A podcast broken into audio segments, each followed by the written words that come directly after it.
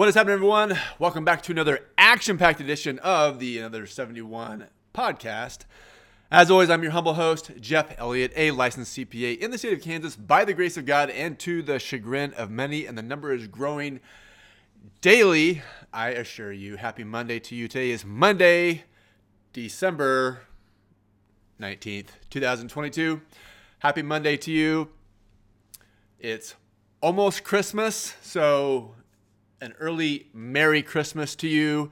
Yes, we still say Merry Christmas around these parts. if you have a question, I have an answer. Hopefully, it is a good one. You can email me, jeff at another71.com. That is jeff at another71.com. This is episode 105. We've done 105 of these so far. Hard to believe. All right. Let's get started. Nate writes in This is my second time taking auditing. So I have already gone through my Becker CPA review material. I have read the notes for Ninja a few times, but have not been improving in my MCQ performance, around 70% every session. I've read that the questions are harder than the AICPA questions, and that I may be struggling because I need to worry about all of the material from Ninja, which the questions are based on. Is this normal or should I worry that I'm not improving? Well, first of all, all of the reputable CPA review providers use AICPA questions. Now, uh, that means that we have a license from the AICPA to use the questions, and these are former CPA exam questions that technically are never supposed to be seen again on the CPA exam, but it gives you a snapshot into what is going to be tested. Now, that said, like the Ninja MCQ test bank has over 7,000 questions. Now, there are some there are only so many ways that you can answer a bonds question or a lease question or a tax basis question. And so, while the questions that you see in Ninja MCQ, your Becker CPA review test bank, etc., are not verbatim what you'll see on the CPA exam. They are pretty close. And um, so, just because you're struggling with Ninja doesn't really have anything to do with the fact that they are AICPA questions because Becker also has AICPA questions. Now, um, there are some overlap amongst the providers, but all of the answer explanations are unique to the providers because each the AICPA, just a little inside baseball for you, the AICPA releases the questions to the providers, and every year, usually about April, they release the uh, like so in April 2023, they will release the 2023 AICPA release questions to the, to the providers, and then we will the only thing that they provide are the answer explanations, or sorry, are the answer. What the answer is, then we we we as providers will need to write the answer explanations, and so each CPA review course writes their own answer explanations, and hopefully they're good. so. Uh, the fact that you're struggling with ninja questions doesn't have anything to do with the fact that they are AICPA questions it could just be a coincidence, that you're just struggling in general. And it probably has to do with just how you're studying, just need a little tweak. So, uh, your second time taking auditing, you've already gone through your Becker CPA review material, you're supplementing with Ninja, you've read the notes for Ninja a few times, and you're struggling with MCQ. What I would do is every Ninja MCQ question that you miss, or maybe you kind of guessed at it, or you might miss later, what I would do is I would take notes. And so um, every question is, well, depending on what it is, it could provide up to four learning opportunities. Why one answer explanation is correct, and why the other three are incorrect. Now, if the answer explanation says um, B is incorrect because the answer is not B, well, then that's not real helpful. But like I said, each answer explanation is a unique learning opportunity. And so write down um, just what I call the little fact nugget. What is the what concept is the question testing over? What little rule are they getting at? And then write that down. And then as you work through the MCQ, especially when you're in your final review, when you start with your weakest topics first and work backward, um, you want to take notes. And so um, you miss this question, write down just, just a little bullet point. What's the what's the fact nugget that they're testing over? And like I said, in your final review, um, you want to you want to work questions. So you want to do um, topic specific questions. So you're taking auditing. So audit sampling. So let's say audit sampling is your weakest area. You want to hit audit sampling until you're scoring in the mid 70s and then move on to your next weakest topic. But as you miss a question, write it down. Like, don't write a novel, just write. What I would do is I would take a legal pad and write a line down the middle and then make little bullet points. And then you're, you're going to have this killer set of notes to review, it's a good idea to to do that with while you're going through the concepts, but it's also a really good idea to do that as you're going through the MCQ. And as you miss questions, your score will improve. You might have to go through um, 20. Well, so I would do 20 question mini testlets over a specific topic and do those until you are scoring 75 or above, and then move on to your next weakest topic. So it, might take you three mini testlets to get through audit sampling because you because the first two mini testlets you're building up your your knowledge base of audit sampling. But then as you start to write down those little fact nuggets,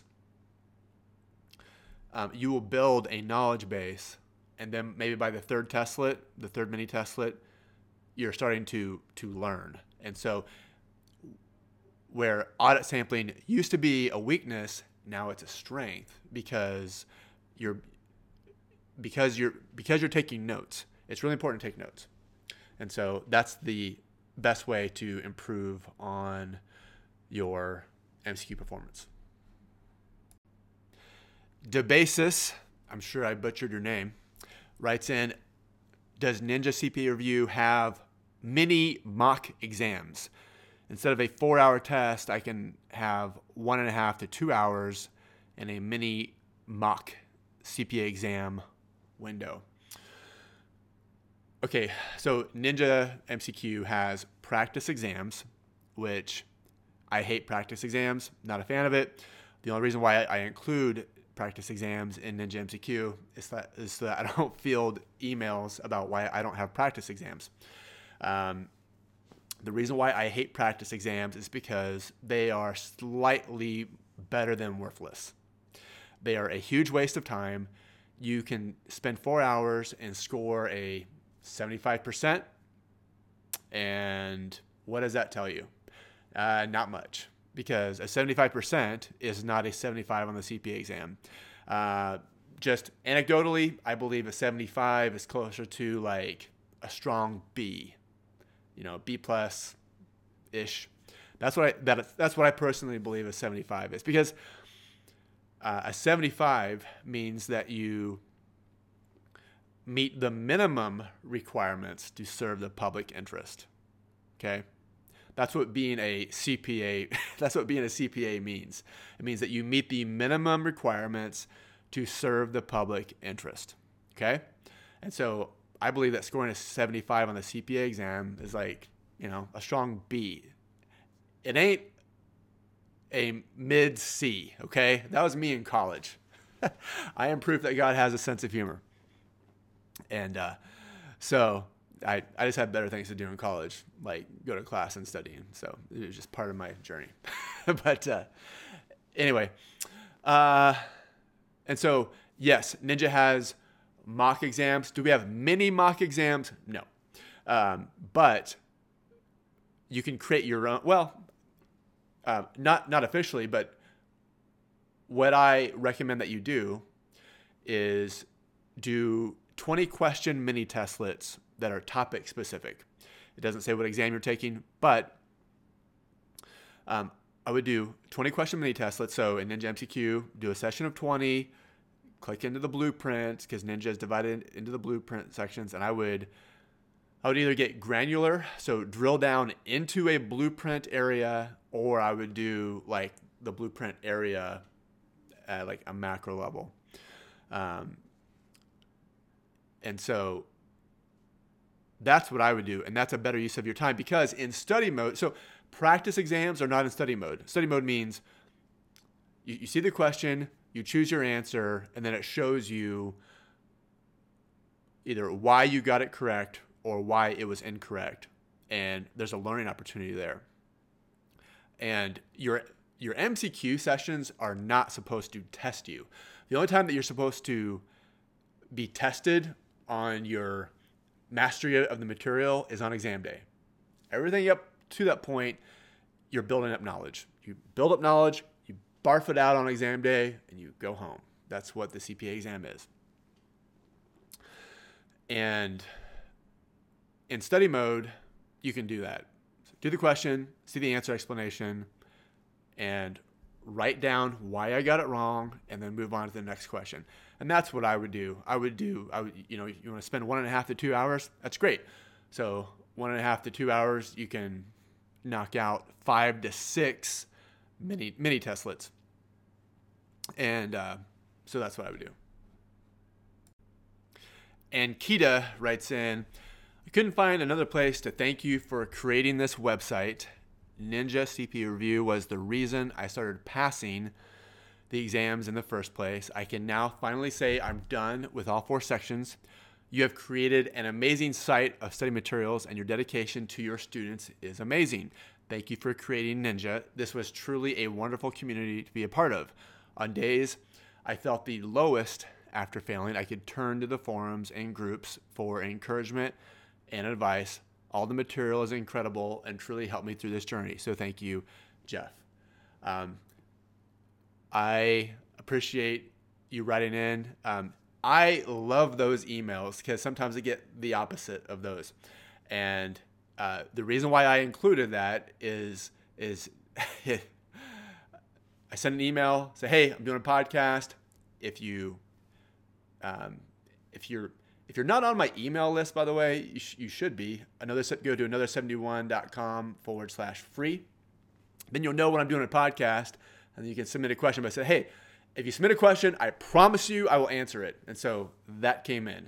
so I promise you I don't take testimonial videos and insert them into the podcast.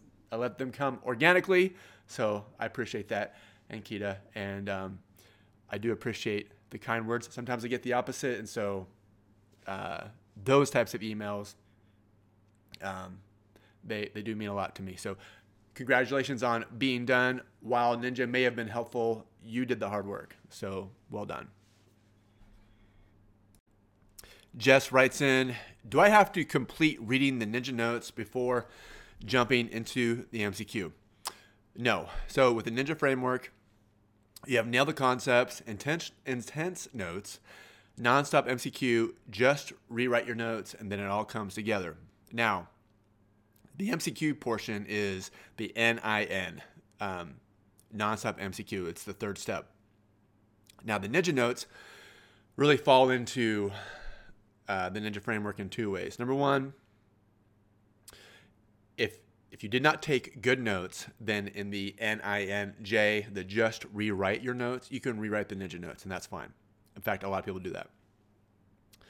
Uh, but then also, you want to be reading the Ninja Notes as many times as possible at the very beginning. So by the time that you've, you know, your your six, seven, eight week study program is finished, you've read through the Ninja Notes like so many times that you that you basically like have them memorize. And you also want to start listening to the Ninja audio from day one so that by the time you've, get, you've gotten to your exam, you've, you've listened to the Ninja audio at least once a week. So every time you're driving, at the gym, walking your dog, doing laundry, doing dishes, whatever, if you want to listen to it while at work, you know, you can study while at work.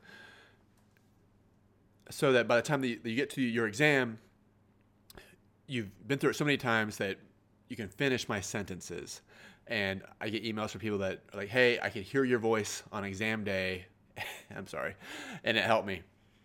So, and even if you haven't, so starting from scratch, you're starting, you're studying for FAR, and you haven't done not for profit accounting yet, because, you know, that doesn't probably come till later in your curriculum.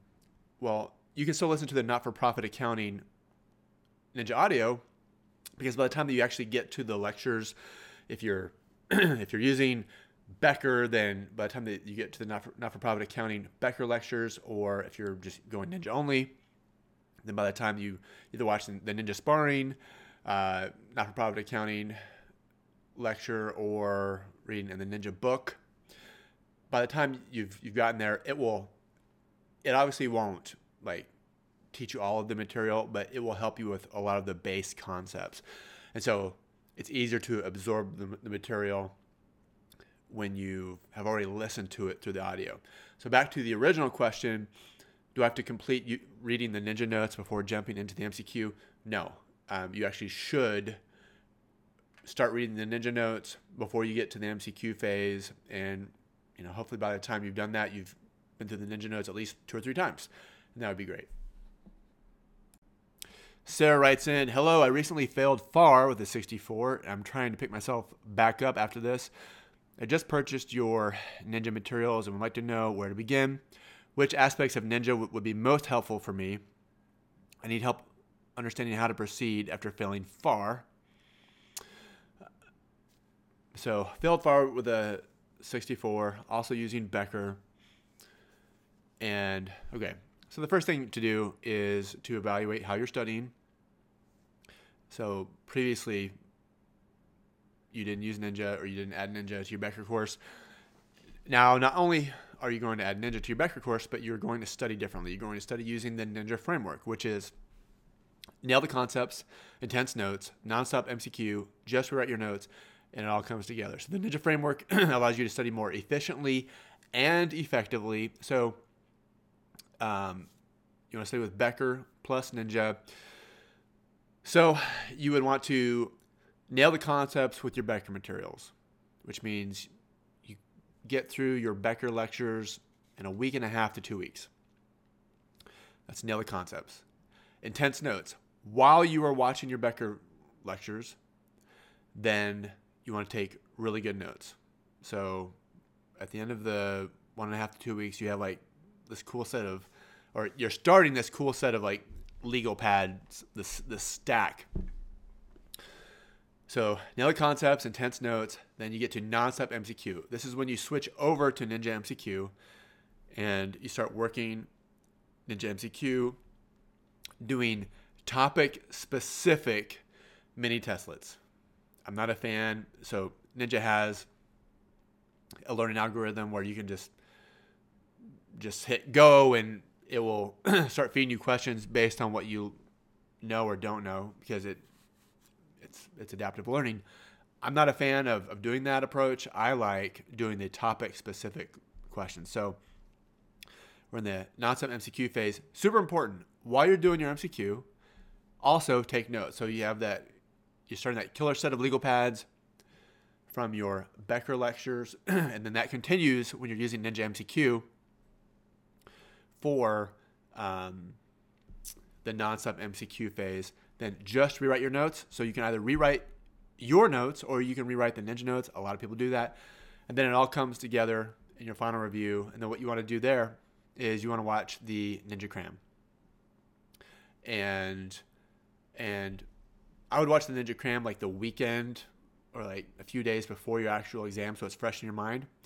You also want to start so it all comes together in a final review. You also want to start working your your Ninja MCQ topics, weakest to strongest.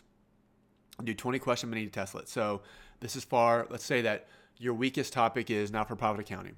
So you do not for profit accounting, do a set of 20, and you score 55. You do another set of 20, you score 65. You do another set of 20, you score 75. Boom, that's a magic number. It's just kind of an arbitrary threshold. You move on to your next week's topic, which is leases. And then same thing, set of 20, set of 20, set of 20, and then you hit 75, mid 70s ish, move on.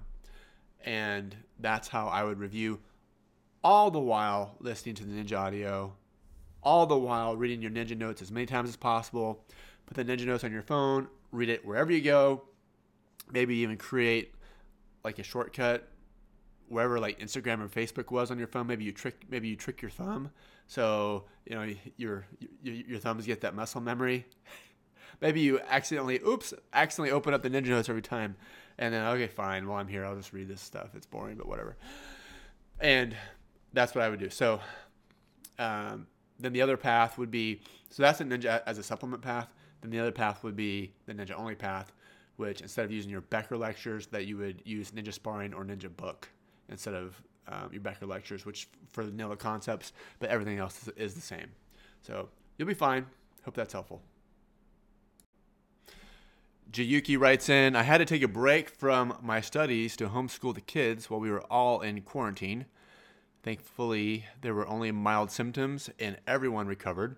Now comes the familiar feeling of guilt from stopping and dread regret, dread slash regret of starting back up again. Any tips on recovery, getting back on track um, now that the holiday season is ramping up? Okay.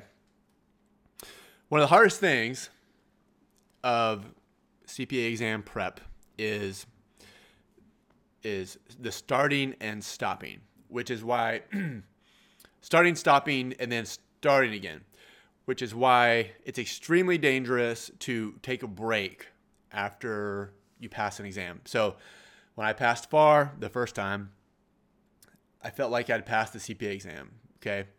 And so I was like, you know what? I'm just going to.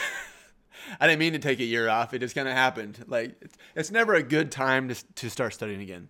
And that's what I did.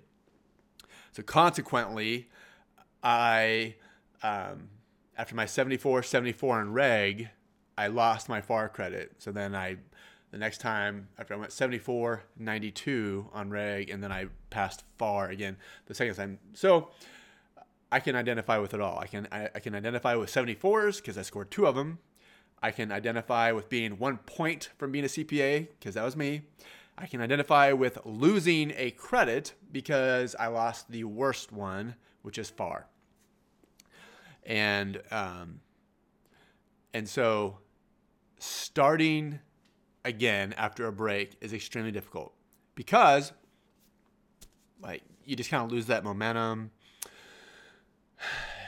It's boring.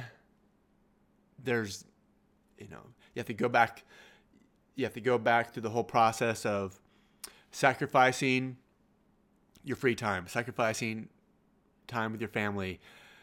The Saturday mornings, the kids are like, Mom, Dad, let's go watch a movie, let's go play. You're always studying, you're always working. It's the whole guilt thing. And my biggest piece of advice would be in your situation is is to write down all of the reasons why you want to be a CPA. So they can be they can be like very specific because I'm going to get I'm going to make X more dollars a year, which is X more dollars over the course of my career. It can be because my my dad or my grandfather will be super proud of me. It can be because I really want that promotion. It can be because I'm going to prove that jerk uncle who told who told me at Thanksgiving that I don't have what it takes. I can prove to that professor that you had for accounting two back when you were a sophomore or junior or, or whatever who didn't think accounting was right for you. even though they've long since forgotten about you. Whatever enemies you need to create, do it. It's good.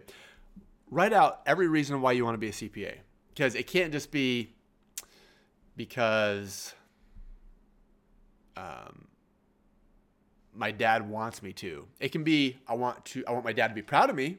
That's good, but my dad wants me to. You're not going to get up and study. Write it all down, map it all out, and I would tape it to your bathroom mirror. And if you have to, make another copy and um, like tape it to the tape it on the cabinet right above the coffee maker. So when it's five in the morning and you've set your alarm in the kitchen, so you got to run out of your bedroom to the kitchen, turn the turn the alarm off, and then the night before you've set it up so that you hit go on your coffee maker. You sit there and like hate life for a minute, rub your eyes, uh, check your check your phone to see if anyone posted anything interesting on Facebook since six hours ago when you last looked at it. Maybe I'm the only one. Um, like there it is, right above the coffee maker, 5 a.m. Why I want to be a CPA, and it's like, um, I want my kids to have better things, and passing the CPA exam is a vehicle to do that. So write it down and then post it everywhere. I mean, make as many copies as you need to. Tape it in the shower. like, and whenever you find yourself or wherever you find yourself most vulnerable, like, you know, if you have an Xbox, like, tape it to the Xbox. Like, hey, I'm gonna go over. you know what? Maybe I should not sit and play Apex Legends. Um, I don't actually play Apex Legends, not because I'm above that, because I know I, I would be addicted to it. um, but my kids play it, and uh, so anyway, whatever it is for you, but write it down, and um, because all this suffering. I mean, let's be real. These are first world problems here. We're not suffering, but this isn't fun. So why are why are we going through this? It's for a reason. What is that reason? Let's remind ourselves. Write it down. Christy writes in, "All right, Jeff, how do I keep myself from second guessing every MCQ answer? This is my second go around. My first try on the CPA exam was 7 years ago before life got in the way. And I had this issue then too. Whenever I do an MCQ, I find the answer and, and I second guess myself. And 75% of the time, I was initially correct. I tell myself not to second guess, but I still do. Any tips? Please. Yeah. So you're OCD. And we accountants, we are. Uh, we are certainly prone to OCDness, which is why I guess because we're accountants, or it's one of the things that maybe that maybe um, draw us to accounting, which is rules, order, math, organization. and so here's the thing you have to get over your OCD if you want to pass the CPA exam for two reasons. Number one, um, you will never get you will never get through the material especially with FAR. Like FAR is a mile wide and an inch deep. You'll never get through it. There are people who think they have to study like three months, four months for FAR just because they want to get through every nuance of every topic just in case. Well, guess what? All that does is it it weakens you over time because the further that you get away from that first module, the more likely it is that you're going to forget it.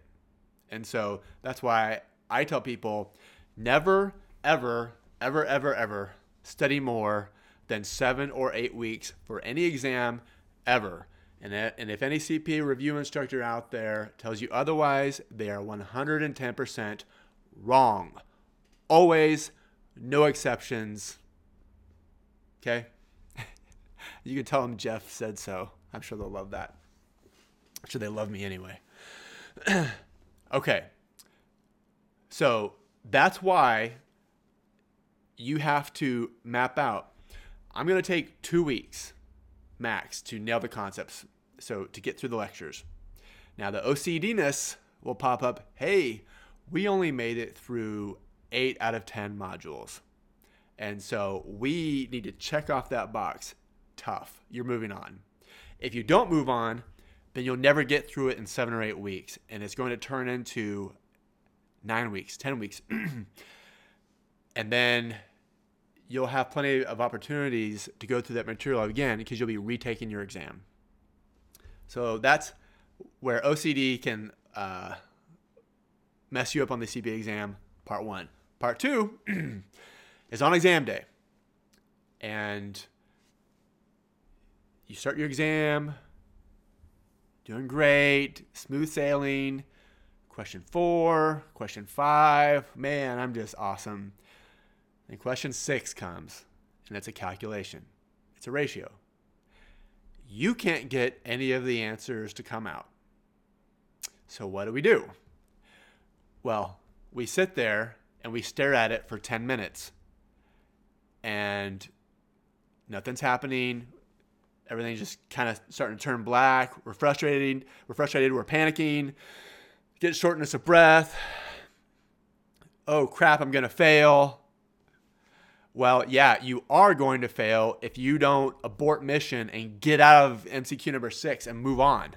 So, whatever your time budget is, two minutes per exam, or two minutes per question, three minutes per question, whatever you budget on exam day, like if you go beyond that, you just got to punt. So pick B or C and move on.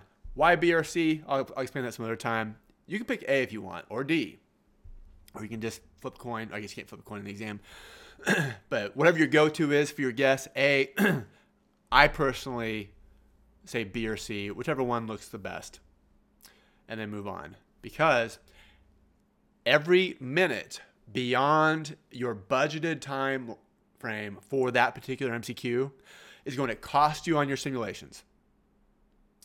And you're going to kick yourself because you get to your final simulation, you've got like 30 seconds left. And anyone who's ever gotten the old 30 seconds left, oh crap, last simulation, they know what I'm talking about. All you're doing is like drop down, drop down, drop down, drop down, you know, uh, you know, zero, zero, zero, zero, zero, zero, because you don't want to leave it blank. Well, but how you prevent that is back on question six. You can't get the ratios to come out. So you think, hmm.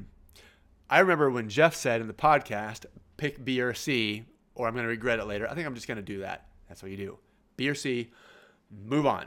so if you start second, second guessing yourself, um, when you're in study mode, second guessing yourself, just start practicing doing it the right way. B or C, move on. In study mode, write that little fact nugget down. On exam day, B or C, move on, and don't ever go back through the test testlet and check your answers. Eh. Like that is a major mistake. People do it. I did it a few times. I was it's very tempting. Don't. Public service announcement. Don't do it. And pick the correct answer, pick the one that you believe is the correct answer in study mode, move on. Exam day, move on, and you'll thank me later. Aldith writes in, What's the difference between Ninja CPA and Superfast CPA?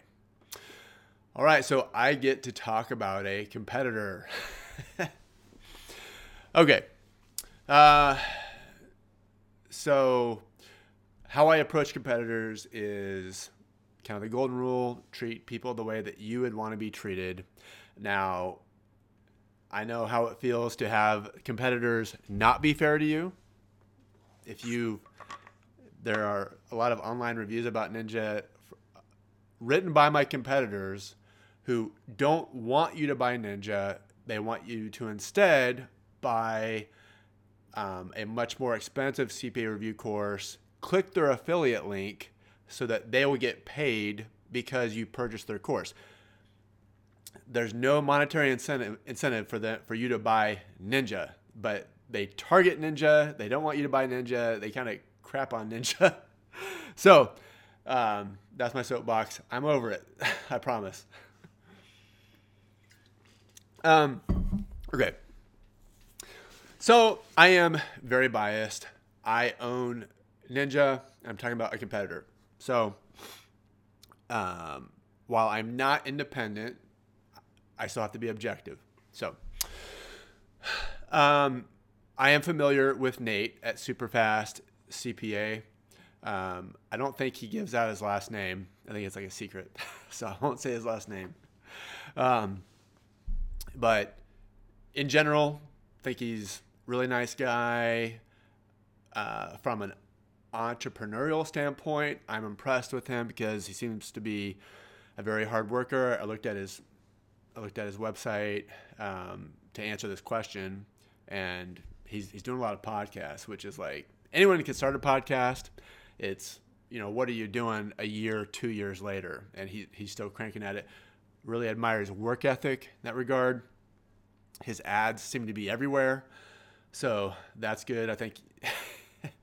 anyway, um, so doing a really good job there from an entrepreneurial standpoint.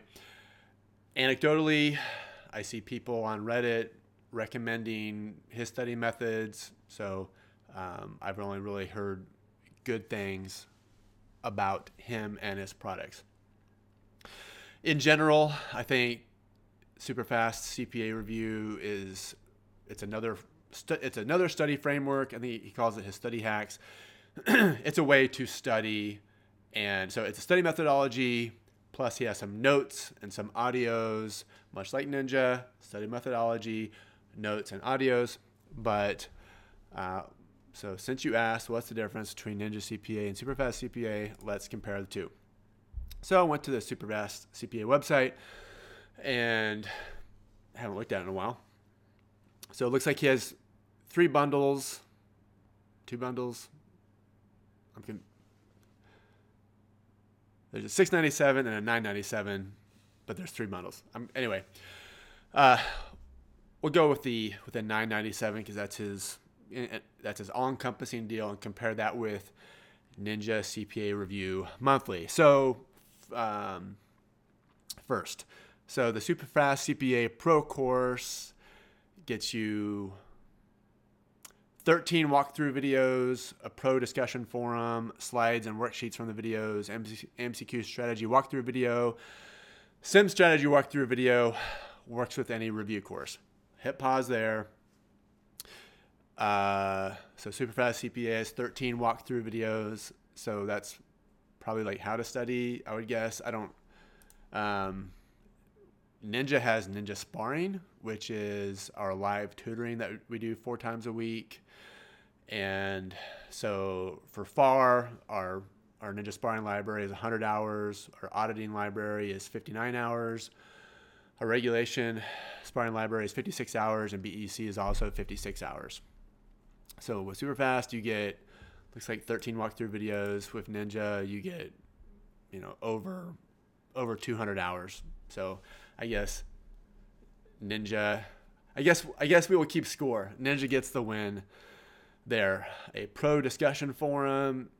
Um, so it must be an internal message message board. Ninja also has that, so we'll call that a push. Slides and worksheets from the videos. Um, so Superfast CPA gives you slides and worksheets.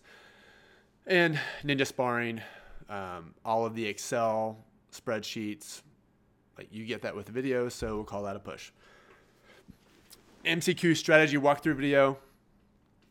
Uh, well, Ninja Sparring has like a ton of them, so um, probably lean towards Ninja Monthly, but we'll call it a push. Sim strategy walkthrough video, like like so. We actually walk through a whole library of MCQs and Sims on how to solve them. I don't know, so but we'll call it a push. Works with any review course. Superfast CPA works with any review course. Ninja Monthly works with any review course. We have our Ninja Only path, and then just as a supplement path, we'll call that a push. So, keeping score, um, Ninja is up one nothing. 13 walkthrough videos versus over 200 hours of videos. So Ninja's up one nothing. Uh, then the study tools. So there's the pro package and the study bundles, which includes more things. Review notes for all four sections. Ninja notes. Review notes for all four sections. Push. Audio notes for all four sections. Ninja Monthly has audio notes for all four sections. Push. Source document and audio files. Um, I guess those are just the downloadable files. Ninja has that. Push. MC or mini quizzes for all four sections. Um, this is where I think is a Ninja has a distinct advantage. So Ninja is a full-blown adaptive learning, complete, comprehensive MCQ simulation platform with 7,000 multiple choice questions and 200 plus simulations. Maybe it's I should probably look. What are we up to now? Ninja has 7,067 multiple choice questions and 357 simulations. Compare that with mini quizzes. I think objectively you have to go with Ninja. Simplified questions for on the go. I don't know what that is, so um, that's. I guess I'll add that to the super fast MCQ. I just think still Ninja still beats that super fast CPA companion app app access. Um, we never developed an app for Ninja. We we really put all of our time, energy, and money into um, a very robust um, MCQ platform that is also uh, browser friendly on your phone. So didn't make an app, but we'll give super fast CPA the edge there.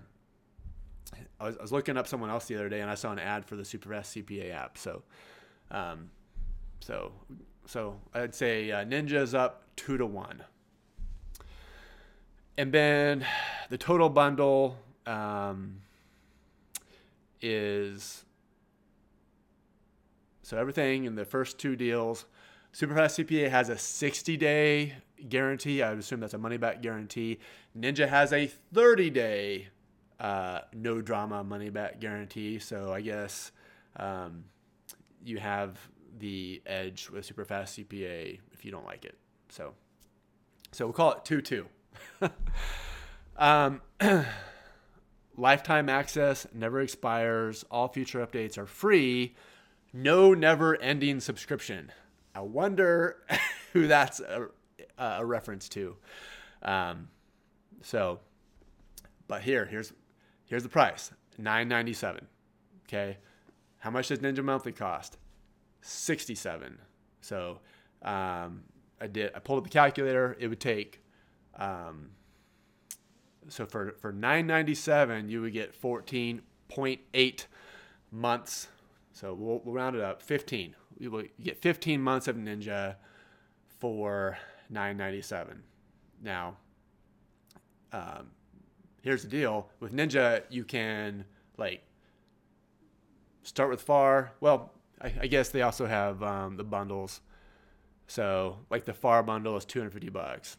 So um, I'm gonna put the advantage firmly in the ninja camp on the price because you get, um, well, so study methodology, you can use, you know, super fast CPA methodology or ninja methodology, whichever one you want to use. Call it a push. We each have methodologies. We each have study planners, so it's push. Ninja notes, super fast CPA notes, push. Ninja MCQ versus super fast quizzes uh, advantage heavily in Ninja MCQ, Ninja Audio versus Superfast CPA Audio. Push. This is a big one. Ninja Book. Um, Ninja Book is a full blown CPA review course book.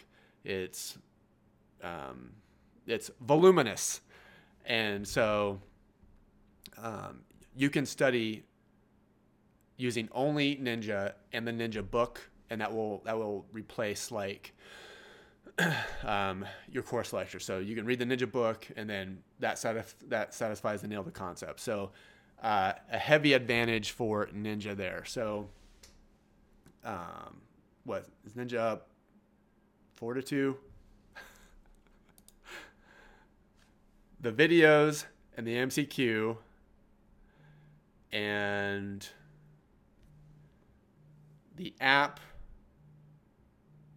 and uh, the price, the book, so Ninja's up.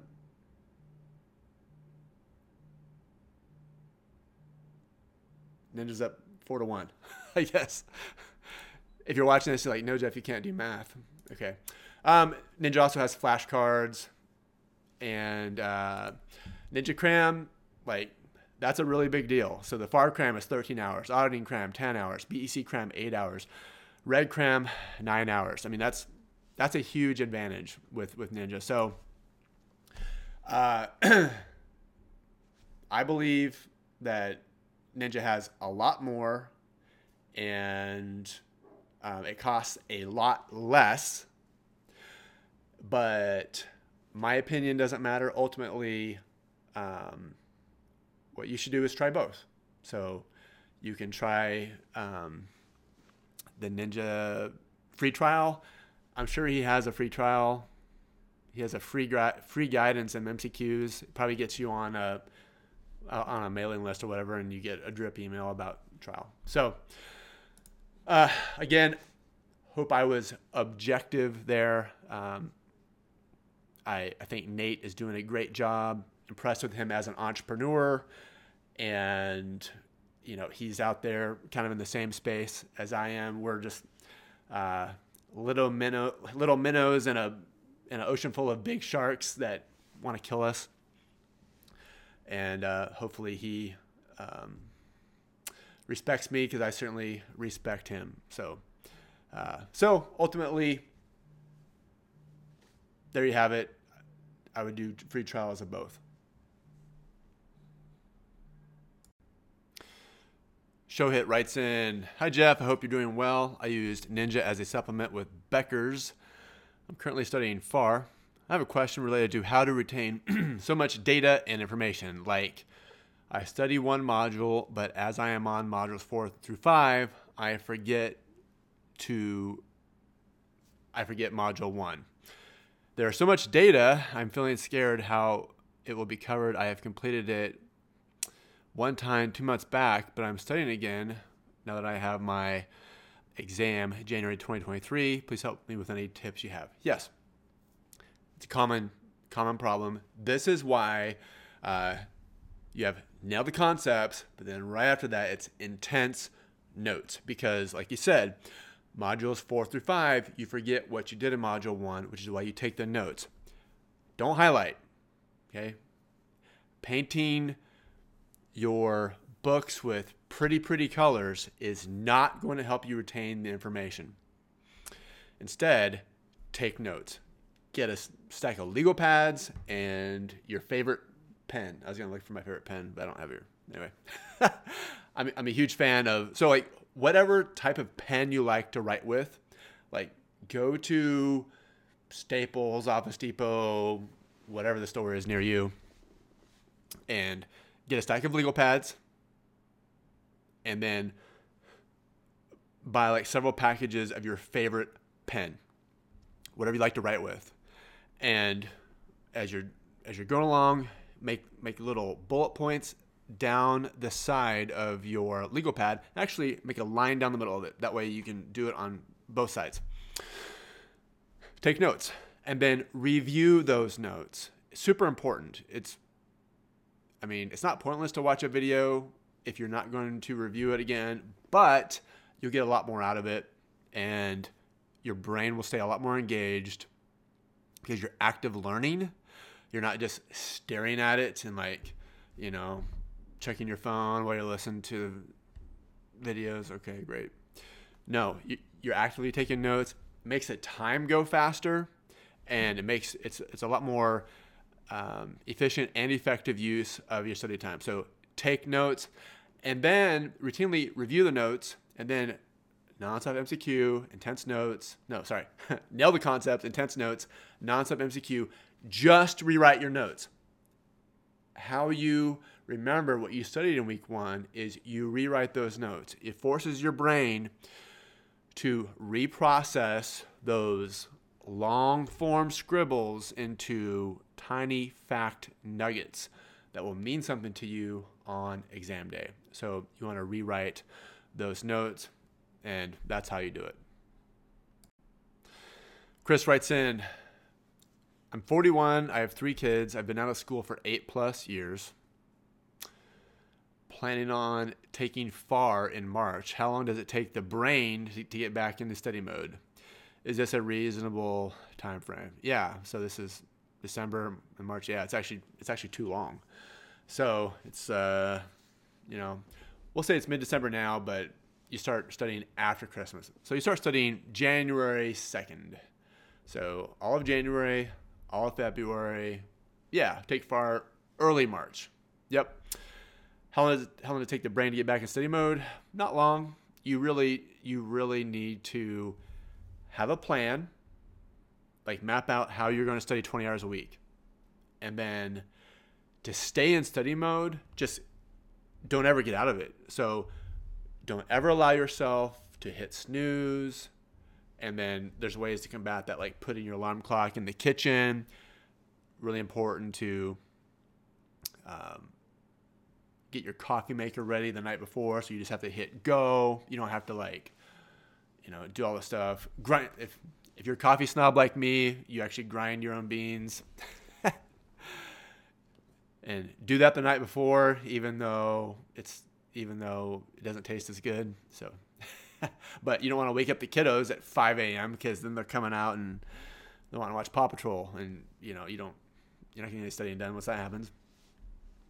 And um, so stay in study mode. So decide, okay, I'm going to listen to the Ninja Audio every time I'm in the car. So you know you load it on load it on Spotify. Obviously, there's a lot more fun things to listen to on Spotify than me, but just decide that you're in study mode and you're going to be in study mode and you're going to sacrifice and do very boring things until you're all done. Like just sacrifice for a short period of time, knock it out, knock the knock the CPA exam out, and then get your life back.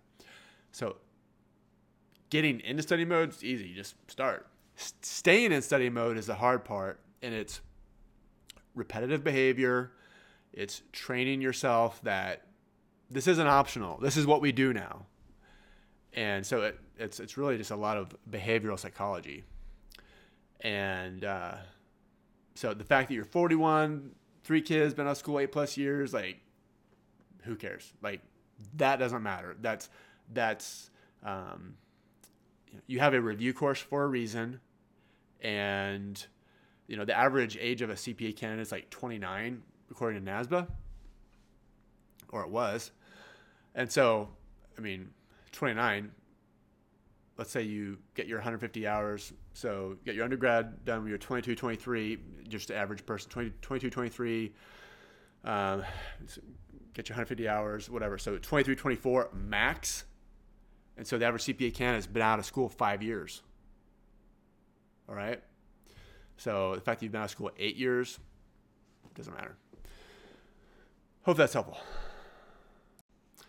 Horace writes in, "What do you do to stay motivated? I have a I am having a tough time with focus after leaving work, especially during this holiday season." Well, there's a couple things. First of all, you need to remember why you're doing this. So, let the opportunity, let the theoretical money, let the uh, the boost to your self esteem, um, you know, the fact that you tackled this incredibly tough exam. Um, let all those things motivate you. Like, so this is the why you're taking the CPA exam. More money, uh, better career options, never having to walk into a job interview again, having to apologize for why you're not yet a CPA because inevitably your employer will start will your your potential employer will try to justify in their head why you're not a CPA. Are you and are, are you not smart enough? Are you lazy? And it's it's likely none of those. It's just that it just hasn't happened yet. But never having to walk into a job interview again, especially those internal job interviews where you really want to get that promoted because you're a better candidate than that person who is a who has the, well they don't have their CPA license because you work in industry and you know they either let their license lapse because they don't want to do the CPE or they just or it says on, their certificate that they passed the CPA exam, which oftentimes in industry is like enough. Um, now, um, so the fact that you never have to walk into a job interview apologizing for why you're not a CPA, like let that motivate you, whatever it is. So that's how you motivate yourself in order to study, like as far as like why you're on the journey. But um, as you go along the journey, I think you need to have little carrots along the way to motivate you. Um, you know, whatever your favorite thing is to do. Um, like, if I hit my study goals for the week, Friday night I'm doing it. Or Friday night, it's date night. Uh, we're going Cold Stone. whatever it is. Uh, like, have those have those little rewards. Uh, those you know if you if you pass after you take FAR and you pass it, you're going to do X, and you pass auditing, you're going to do X, and just have those have those little study goals along the way, and so those those little study rewards along the way, then those those big rewards uh, I guess those medium rewards like a pass FAR, pass auditing, you know, pass regulation, etc.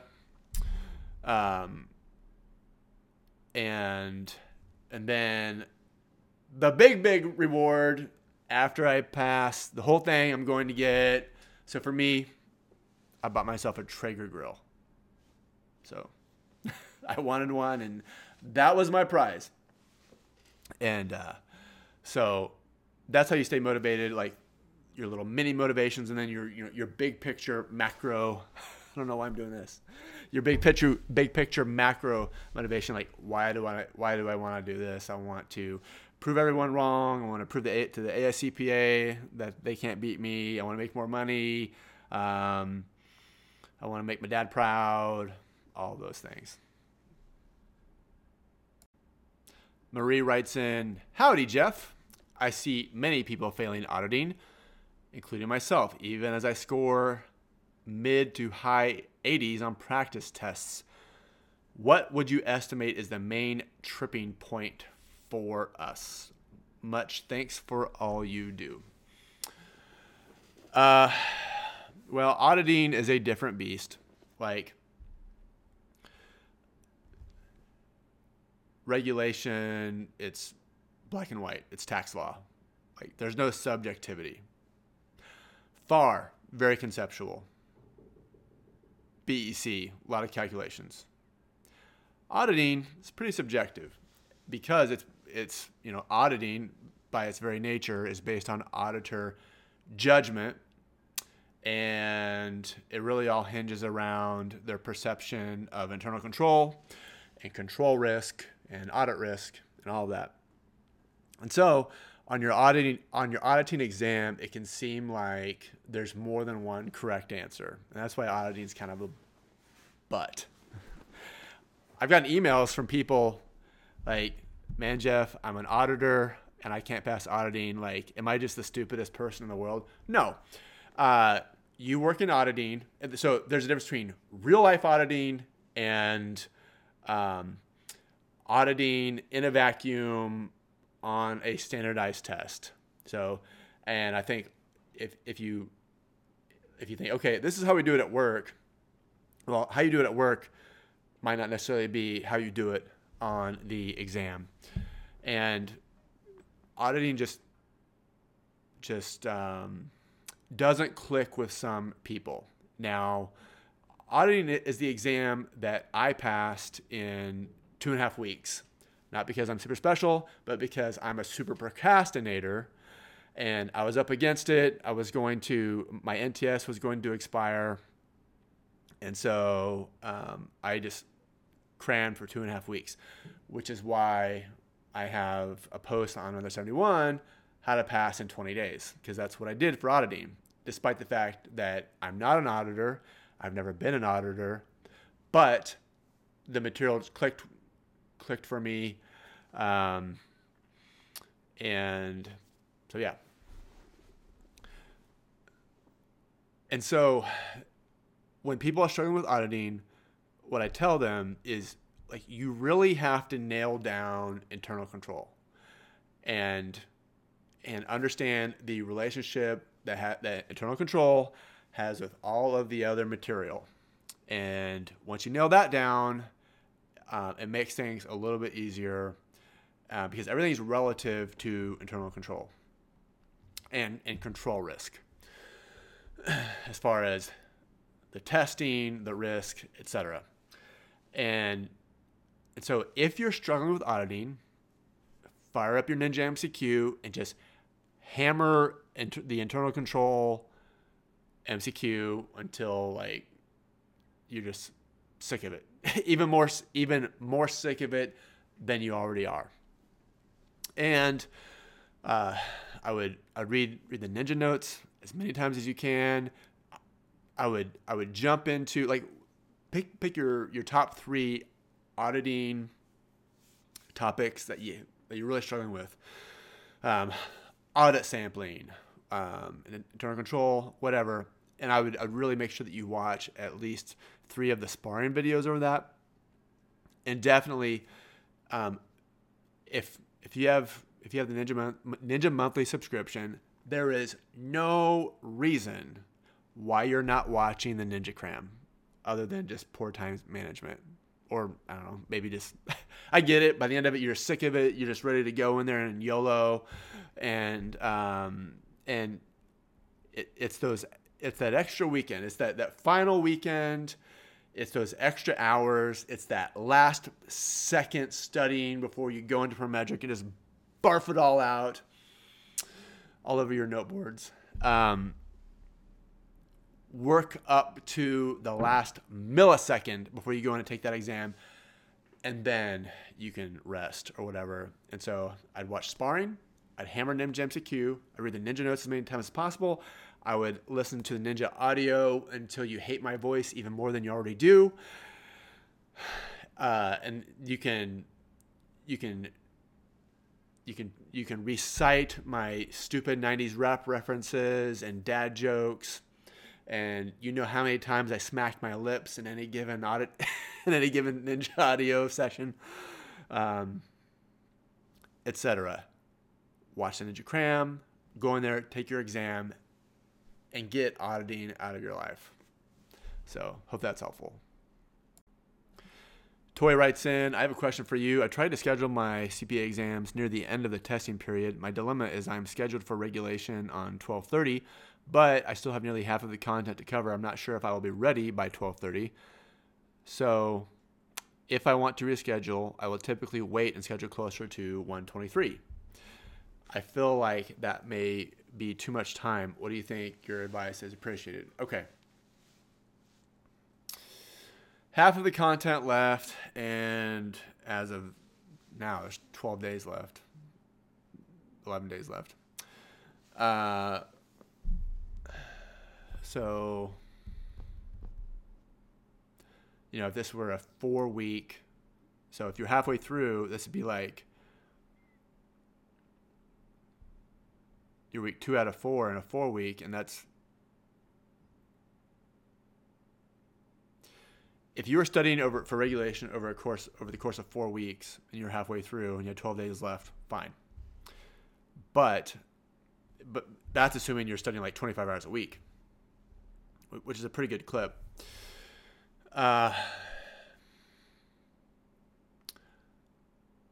with Christmas, and Christmas Eve and all the get-togethers, etc. If you're halfway through your material, I don't think it's realistic for you to make it by 12:30. Okay? Just being realistic. Um, now, if you punt to January January 23rd, I, I assume you mean January 23rd, not January 2023. Um, January 23rd, let's just say third week in January. I actually think that's right on time. So that's you're halfway through. That, that gives you four weeks left, which gives you some cushion for Christmas. Like you know, maybe one whole week will just be a waste, be a wash. Gives you three weeks of just intense study time. If it were me, I would reschedule for the end of January and just call it what it is. No shame in it. It's end of the year, Christmas. It's better to take your exam once and do well on it than ruin Christmas because you're locked in your bedroom studying or whatever. See no one because like Christmas is, is going to come and go. And, you know, February 10th, you're like, man, I missed Christmas this year. And I have a failing score to show for it. Don't do that. I would punt, I would reschedule your exam. Rajat writes in Are the ninja simulations enough to get prepared for the actual CPA exam simulations? Yes, they are. There are plenty of people who go the ninja only path and only use ninja to pass the CPA exam. The, the, the CPA exam simulations are really just another look at the concepts, with the exception of the research component. And I tell people to go to the AICPA website, aicpa.org, whatever. Just just Google aicpa.org um, CPA practice exam or whatever, and do the real thing, because the companies that have like a research component uh, in their test bank, like I'm sure that was expensive and it took took a lot of time and money to get it kind of close to right. Nothing is nothing is exactly like the actual interface, and so why practice if the whole point of, of doing of practicing um, the research component is so that on exam day you can like execute it. You go in, go through um,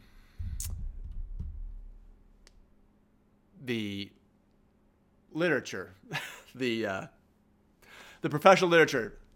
My my brain is drawing a blank. Um, the authoritative literature. anyway, um, go through all that and then find your answer and submit it or whatever. Like the only the only actual software that matters is the actual AICPA software, which m- mimics the exam day experience. That's what that's what you want to practice, and you can do that for free. Okay. And so I actually don't even recommend doing any other test banks research component because why not just do the real thing and just do it once? Like learn how to do it, and then that then you're golden. You just need to know how to do it on, on exam day. There's no practicing various scenarios. You just know you just need to know how to do it. Um, the the Ninja MCQ simulations, like we have over 300 of them, and it is not the strength of our software. The strength of our software is our, our adaptive learning, um, recon, um, and the fact that it's built along the upon the, the blueprint, and and I just I personally think we have one of the best test banks out there. Um, but our strength is in the MCQ and the tech. Um, the actual like the the simulations they're fine. There are other companies who do a better job than us of having it look like the actual exam day thing. Guess what? Those things those uh, test banks will cost you two to three thousand dollars. And that's not an excuse just reality. And our our simulations are good enough. And we have more than you can possibly do. And some of them are very difficult. And conceptually, they test you the same as the big boys that are out there, um, but just their interface just looks more like the actual exam, I think. But is that helpful? Maybe a little bit, does should, does that make a difference as to whether or not you should use other simulations? No. If you already have another another courses like another two to three thousand thousand dollar uh, course package, use it. Like do Ninja MCQ and do their simulations. That's great. Like why wouldn't you use it? Um, you won't hear any of those courses say, "Yeah, get use Ninja," but uh, like whatever you've invested in, like use the best components of all of your programs. So Ninja Notes, Ninja Audio, Ninja MCQ. Uh, maybe they have a better simulations. Use that. Maybe you like their videos better. Use that. Um, but if you only have Ninja, the Ninja MCQ CPA exam simulations are good enough. They're fine. More than you can possibly do. So just just do it. All right, well, that does it for this edition of the Another 71 podcast. If you have a question, send it to me, Jeff at another71.com. That is Jeff at another71.com. Again, Merry Christmas, everyone. Be good, take care, and I will talk to you soon.